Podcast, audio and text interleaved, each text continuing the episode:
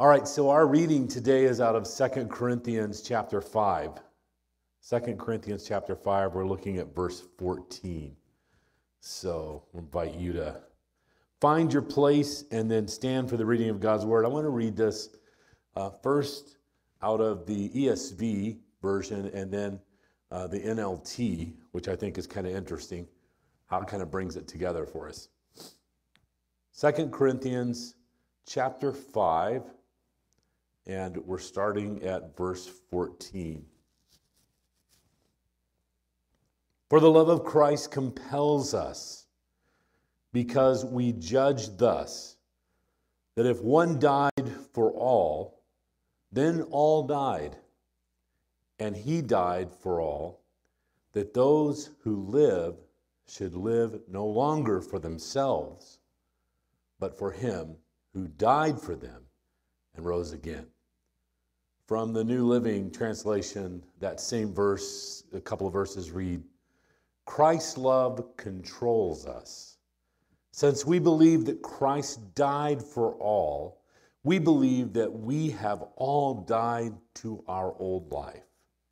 He died for everyone so that those who receive his new life will no longer live for themselves. Instead, they will live for Christ who died and was raised for them. Heavenly Father, we're grateful for your word. We ask that you would indeed plant the seed of your word into our hearts that we might grow.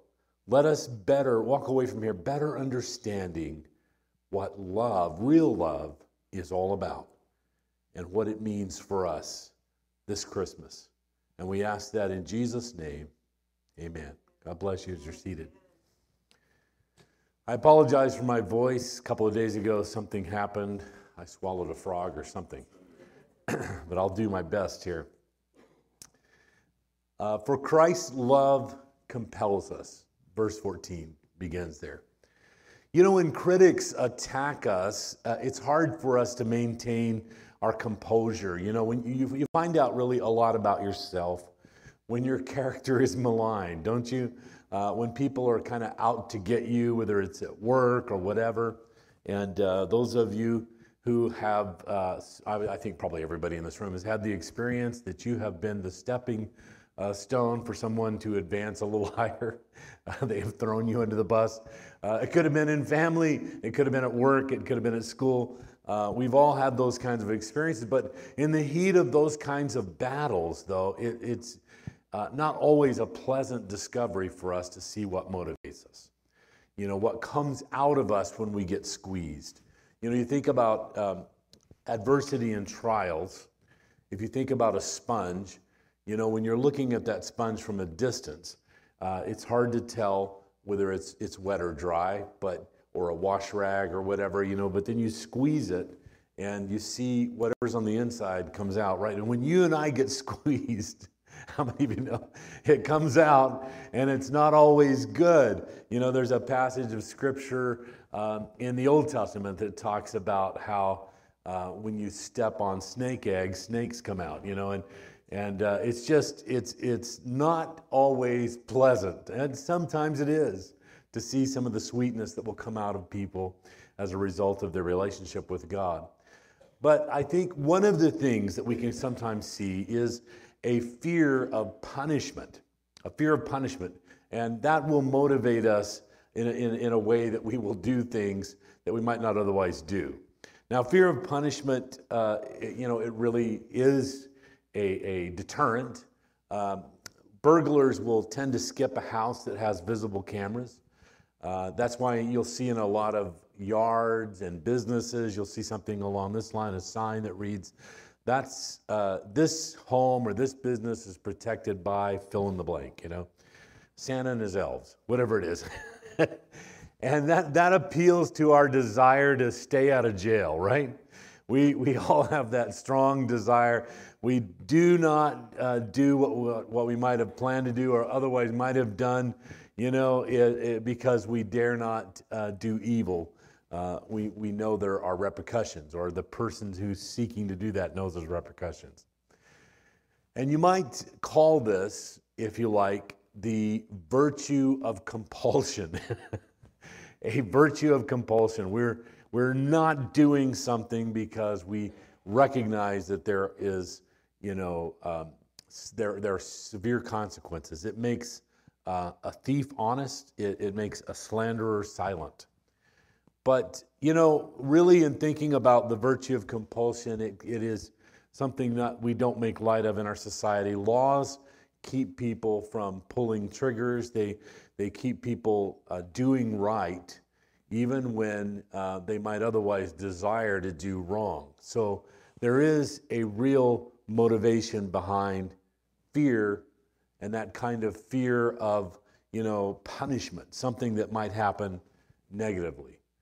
But for all those of us who have lived any length of time on the planet, you recognize that fear is not enough of a motivation. It, it's short term, really.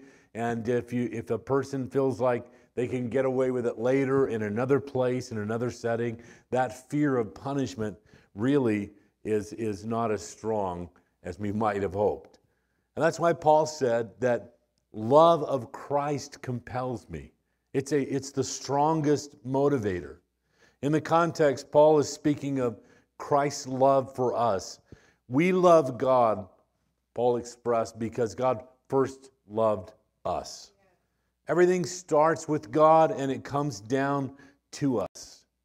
Anything that depends solely on uh, us will be weak, it's going to be feeble, it's going to be uncertain. Our love waxes and wanes, it grows hot and it fades away. One of, uh, one of the preachers, Alexander Maclaren, um, a Scottish preacher, he, he preached on this text that we're, we're looking at today, and he used a cascade of phrases to describe the impact of Christ's love on the human heart, and I really loved it, and I wanted to share it with you. And this, this is his cascade of phrases that, that the love of Christ is unturned away by unworthiness, unrepelled by non responsiveness, undisgusted by any sin, unwearied by any opposition. Wow. Is that a love that you and I have? That's an incredible love that God has towards us. It is literally the light of heaven piercing the darkness of the earth. And, and, and the, when, when our hearts get a hold of this kind of love, it changes us, and we are compelled on a daily basis to live differently than those who haven't experienced this love.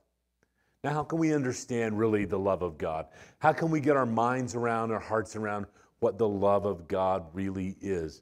And we begin this year with our vision and, and uh, statement outlined. And over the year, we have, we have uh, put it in, in uh, our, our social media campaigns and our messages and even painted it on our wall, right? Our vision is all of the gospel for all of the people. And, and uh, one of the best ways for us to understand God's love is to really wrap our minds around that God came for all. God came for all. Now, the word all is, is, is the operative word of Scripture that, that makes it so incredibly attractive to each one of us. Living in an exclusive rather than an inclusive world, we lose sight of the power of that one word. Because, you know, if we're not in the right place, in the right group, then we're excluded. But in Christ, we come back into grips with the power of that word.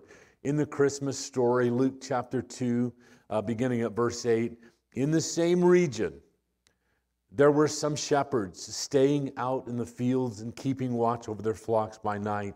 And an angel of the Lord suddenly stood before them, and the glory of the Lord shone around them.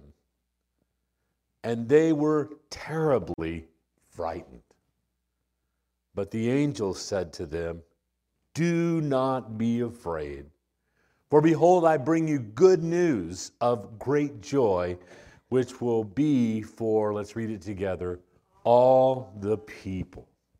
For today, in the city of David, there has been born for you a Savior, who is Christ the Lord. All of the people. not just a Savior for an exclusive group of people who perform correctly, act appropriately, learn to do certain things, are gifted in a certain way, are able to contribute to society in a meaningful way. This is the Savior of all the people, all the people. And our world is filled with you know, exclusive relationships. You and I run into it all the time. If you're not in the right country club, if you if you don't have wealth, there's certain uh, places that you're you're not really welcome. The celebrity and the talented are, are, are in certain groups that you and I will never be around or be accepted into. You are excluded rather than included in much of what goes on in life. And it is the attraction of the gospel this inclusivity that begins with the fact and, and the gospel is, is framed in these three words romans 3.23 all have sinned it, it, unites us, it brings us all together, and we no longer have to point fingers and say, you know, I'm better than that person, or, you know, I'm not as bad as that person. I, I did some good things. I gave to this group. I helped out over here, so I've earned a little credit with God. But we are all lumped in by the gospel to this same, same three words all have sinned. And it's the inclusivity of the gospel, the all that brings us all together and we can all identify with one another. And whenever there is there's wars, social justice wars and racial wars and things like that, we can all come together in the same house, the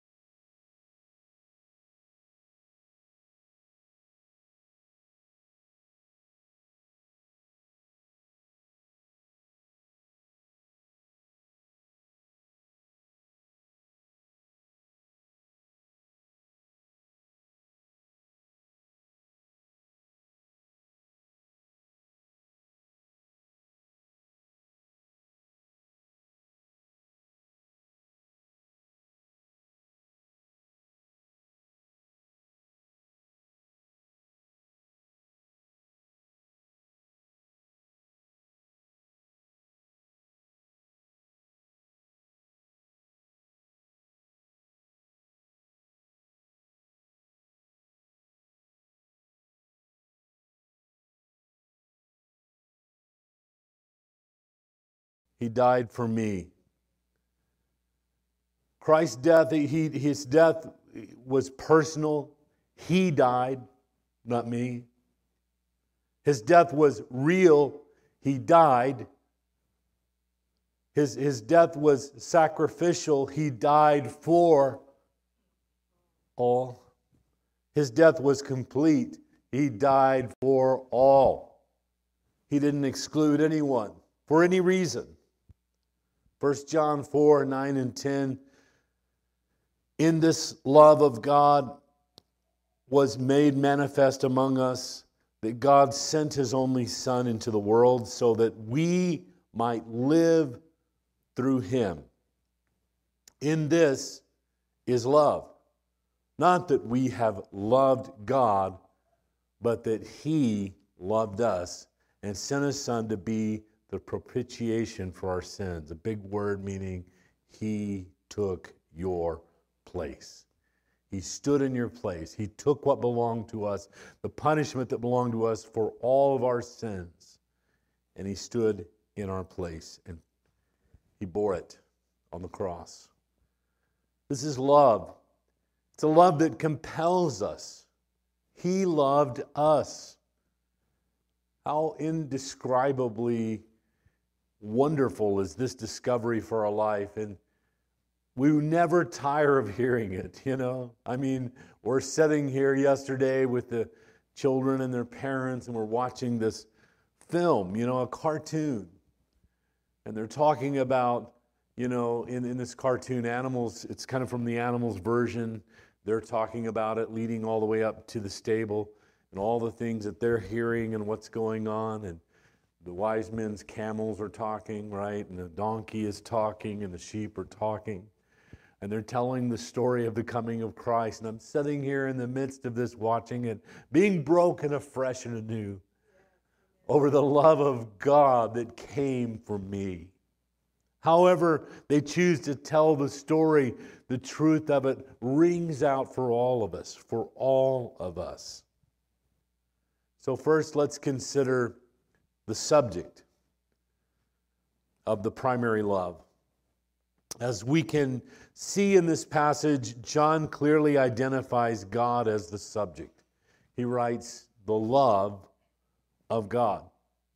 Isn't the love of Alan that might be at times, you know, pure and at other times judgmental and, and other times might be, uh, you know, hot and, and, and, and really passionate and other times be very mild. And it is the love of God. It's He's the subject. He, God, John says, loved us. We certainly initiate all sorts of, of actions of love, you know, during the Christmas season, the presents that we're buying, the cards we're sending, in ways that we're kind of trying to express to one another our caring. But we must never forget that the primary love of Christmas belongs to God and to God alone. He is the initiator of the love. 1 John 14 and 19 says, He first loved us. Now, if the subject of primary love, who is the, uh, if God is that subject of primary love, then who is the object of the love? John 3:16 for God so loved the world that he gave. Now knowing that all in the world would not love him back. He loved all in the world anyway. It's amazing to think through. And I think we struggle on this end of things. We can come to a place that we certainly recognize the love of God God is the, the originator, He's the subject, He's, He is love. And that it is so profoundly different than what you and I will offer to one another on a daily basis out of ourselves, right?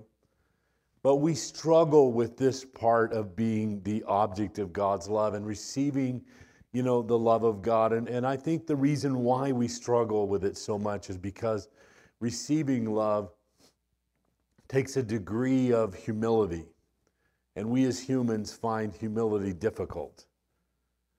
I visited with uh, Pastor uh, this, this past week and share a little bit more of it in the closing, but this was one of the things we talked about. We were talking about these, uh, you know, annually uh, when it comes around to Pastor Appreciation Day and you have this, this month and people are identifying and what a struggle it is, you know, to, to uh, be receiving, you know we, we enjoy giving, we enjoy loving other people, but to the humility of like just having someone come up and say, We just love you. And this this past week as well. Uh, a family in the church took us to dinner. It was a beautiful evening. They kept insisting that we eat more. That was tough, you know, because you know they, they wanted us to eat more and have dessert and all this kind of stuff, you know, and that's really that's that's a horrible life right there. That's really bad and uh, it, it, was it's hard to receive it. You know it's, it's hard to when the check comes and, and, and you know that it's it's you know much more than than it would have normally been if a couple had just gone out. And you know it's just it's hard to sit there and like hang on to your wallet and receive you know? And and we have that trouble sometimes walking in humility understanding the love of god because we know we're so undeserving. We think through the moments that we have hurt, you know, the ones that we love the most and care for the most. We think about the, the times that we've deceived them, we've lied, we've held back, we've cheated. We think about things that we've done to other people, coworkers, and, and people in life that we could step around them or, or get over them by having a conversation with a direct report uh, that was not so glowing about this individual, but it allowed us to shine a little bit better. And it is so challenging to receive any love, recognizing who we are. What compels us when we receive that love to live a different life is His love is compelling us to live. He came before uh, our love, it came despite our unworthiness. We read about it in Romans 5 and 8. But God demonstrates His own love for us in this. While we were still sinners, Christ died for us. It's such a love that compels us to respond. We, we know that, that Christmas began, you know, with the birth of Jesus, and it also began the journey to the cross. And it compels us, when we fully understand that, to take up our own cross, to walk humbly before our God, to live a life that will glorify Him and Him alone. One of the questions that I am frequently asked as a pastor is this one is how can I know that I am a Christian? Pastor, how, how can I really know that I am a Christian? And often I think that uh, in talking with people, listening to them, uh, that, that, that question reveals that they're, that individual is kind of searching. They're, they're looking for a feeling that they had or a reconnection to a moment that they came forward in, in answer to an altar call or walked the aisle. Maybe it was centered around water baptism, or they're thinking back to a small church that they grew up in, uh, a Christian camp that they attended uh, as a child or as a young person, an incident or an event that happened, something that caused them to shed tears, feel emotion. Uh, perhaps they're thinking about a time that their grandmother invited them to walk forward and to, and to pray. And uh, they're, they're, they're looking for that again, and it's missing. There's an, there's an absence of it. And so now it's brought up the question how do I know? How do I know I'm a Christian? And really, you know, the answer is, is quite simple. The truth is that you know that you're a Christian because you're no longer a prisoner to sin. And you're, you're, you're striving to live a righteous life in Christ. That's how you know you're a Christian. Because there is no one who is, doesn't know Christ that's being compelled to live that life. There's no one who doesn't know Christ that, that is, is free enough from their sin and the bondages of their lusts and desires that they can actually authentically live a life like that. In other words, you are no longer compelled. You know you're a Christian because you're no longer compelled by your desires, your, your selfish wants. Rather, you're compelled by the love of Christ to live a life worthy of Him. And that wins out in the end. It's not that you don't ever fall down and make mistakes, but in the end, every time it wins out, that it's about Him and about His glory and not about you and what you want. And that's how you know you are a believer, you are a Christian, you are a follower of Christ because He wins out every time. And when we wrestle with the things that try to draw us back into sin and into darkness, we always have victory in Him and through Him.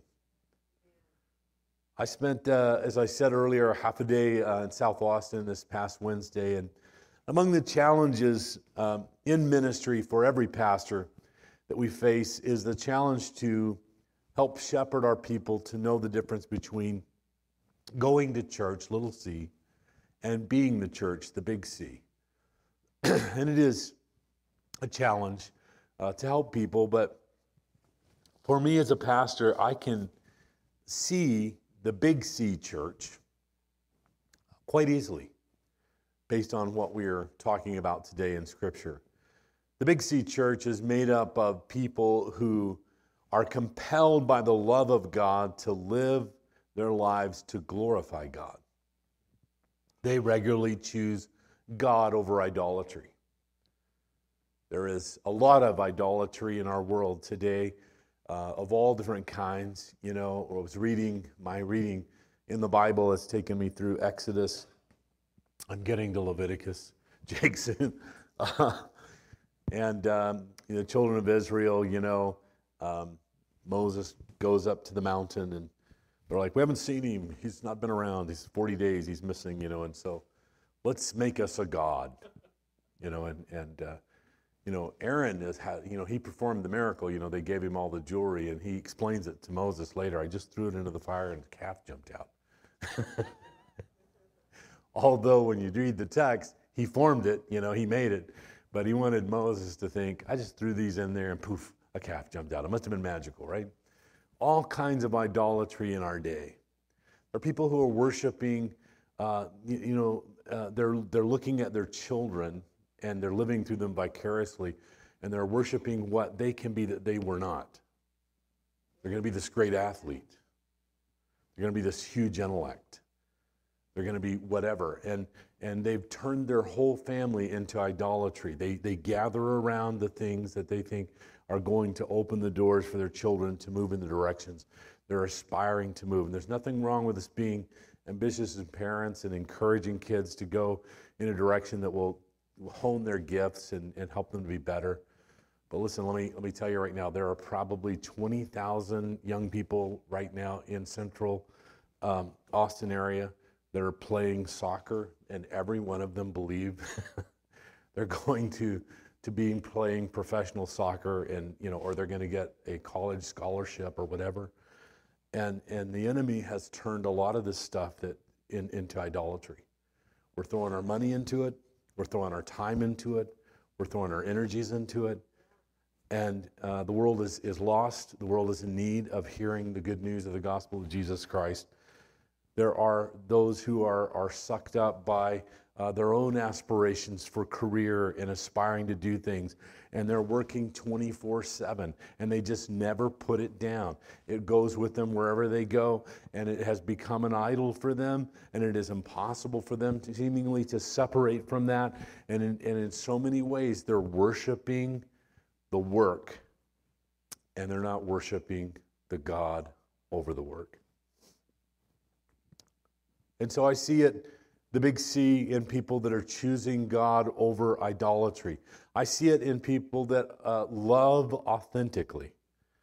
It's not just seasonal for them, they're not just giving during certain seasons, but they are working and giving to the Lord uh, in every way their gifts, their talents, their time, their treasures, as unto the Lord to serve their community and to serve people around them. And it's so clear when you see that these guys are in the big C, they're in the big church. I see it in people that they, they give more than they receive. You know, you it's like they seasons of blessing come and, and it's in their life, and yet they're still giving out more. They're giving of their time and they're they're they're they're serving others and lifting others up. And it's just beautiful to watch. I see it uh, that they leave a Christian legacy behind them. I've go to funerals of people and and we've had some uh, recently, friends of ours, we haven't been able to go back to their funerals, but from my childhood up, these were figures in my life, ministers and pastors that have passed away. Uh, Earl Ostrom, Rose Ostrom, uh, very recently. And, uh, you know, these, these were people who, when I was a, a young person, were presbyters, were pastors, were leaders in our section, went to camp with their kids I can remember uh, Sister Rose Ostrom, who's the most recent, who passed away just this past week. Uh, she was leading our kids camp, and and uh, were, I remember one line of the song. The whole theme was around, you know, all of us being knights, you know, and we're king's kids, and God has great plans for us, you know. And here we came into this building, you know, raggedy uh, old kids been playing basketball and sweating and everything. And in, in moments of time, she turned the tables on us, and we began to feel like, wow, we're royalty. And she had written a song that we all sung every night We're knights of the King of Kings. To him we pledge our loyalty. And it, you know, we were singing that, and we were so inspired and so encouraged by what had happened. And she's left such a great legacy behind her. You know, I remember her saying, right before Michelle and I uh, left Arizona, if you guys stay where you're at when, when Pastor Earl uh, retires, we're going to make your church our home church. Said, what an honor, you know? like all my life I had aspired to listen to them and to follow their example and and and to learn from them and that at this point in their life they would turn around and say when we retire we're going to make your church our home church we love you guys we're so proud of you. Those those that are a part of the big c they live they leave this huge christian legacy you know? It's not it's not even uh, it's effortless. They're just loving god living for god serving him and you remember them all the days of your life and everything that they have passed on to you, you pass on to others. I know that the members of the Big C, uh, they worship the one true God with all their hearts, with all their soul, with all their mind. I'm always struck, uh, you know, to see the church in worship uh, during the 2020, um, you know, pandemic and and Sean Feucht was leading these worship concerts in every city. And it was great to go to those and to see God's people, places where they could not gather because of their state regulations. That wasn't true here in Texas, but in other states, uh, there were regulations that prevented churches from gathering and having church. And out here in a park, you know, you would see hundreds and thousands of people gathered together and just worshiping God with all their heart and they didn't see anyone else around them. They didn't see anything that was going on. There was no shame in it. They were worshiping God, their voices crying out to Him. And I said, There's members of the big C. There's people that belong to the big church. I see it when people are compelled in their actions by love. I recognize then love is compelling their actions. That means they're a member of the big C. They're not just showing up for an event on the weekend and having church and then going home. Man, they're living this thing out all week long. They are members of the big church.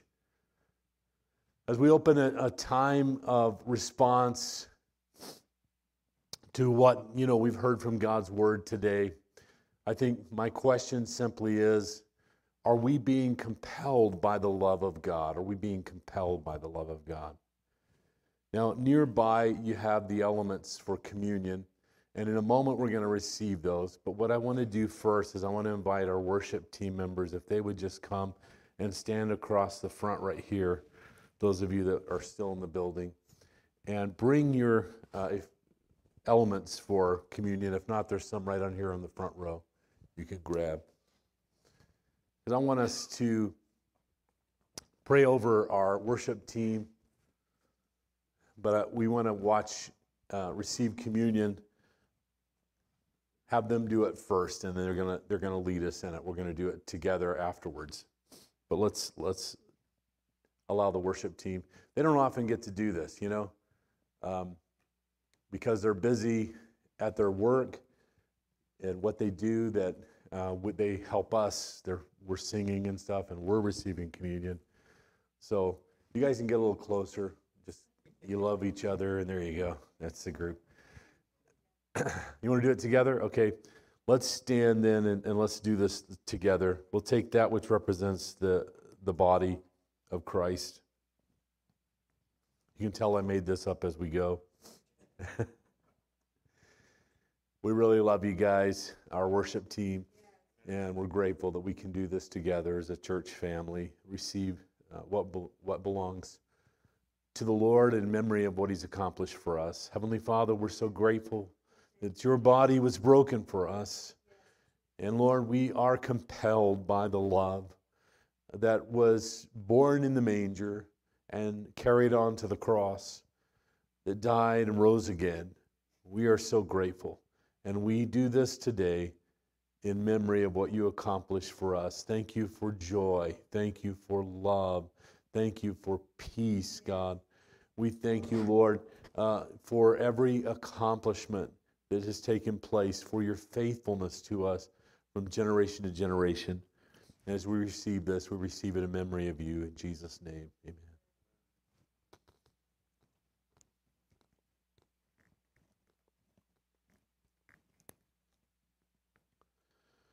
Lord, we're grateful for the blood that was spilled at Calvary.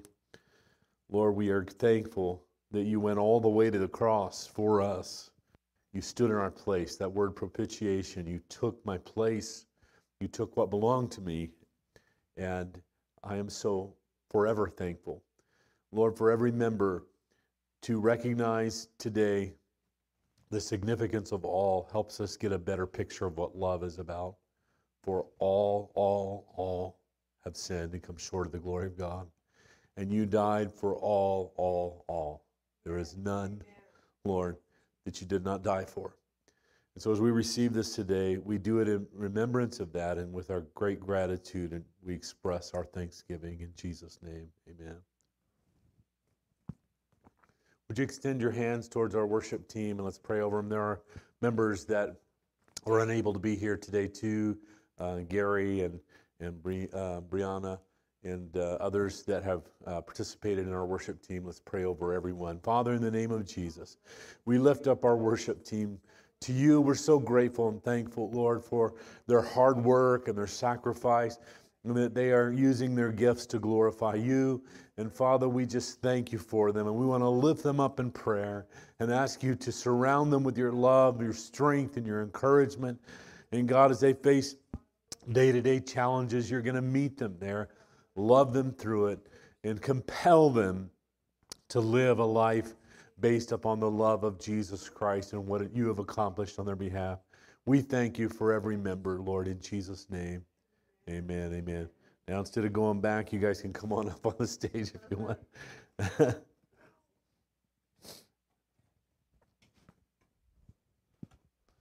I want to pray over you. I want to pray over our online community, uh, and then we'll worship uh, the Lord together, that the love of God is going to compel us as we roll into this next year. Uh, we're going to be moved, motivated by the love of God. Father, I thank you for those online listening today. We thank you, God, that you are uh, have rescued them, have saved them. But Lord, you're, you're more than just the Savior. Lord, you're, you're more than just the deliverer.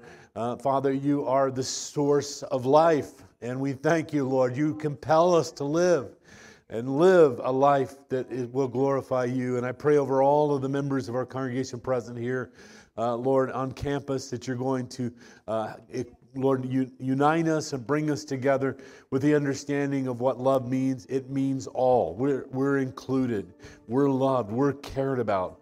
And Father, as, as we worship you in song, that we will lift our hearts completely to you and make you completely Lord over every area of our life. In Jesus' name, we thank you. Amen.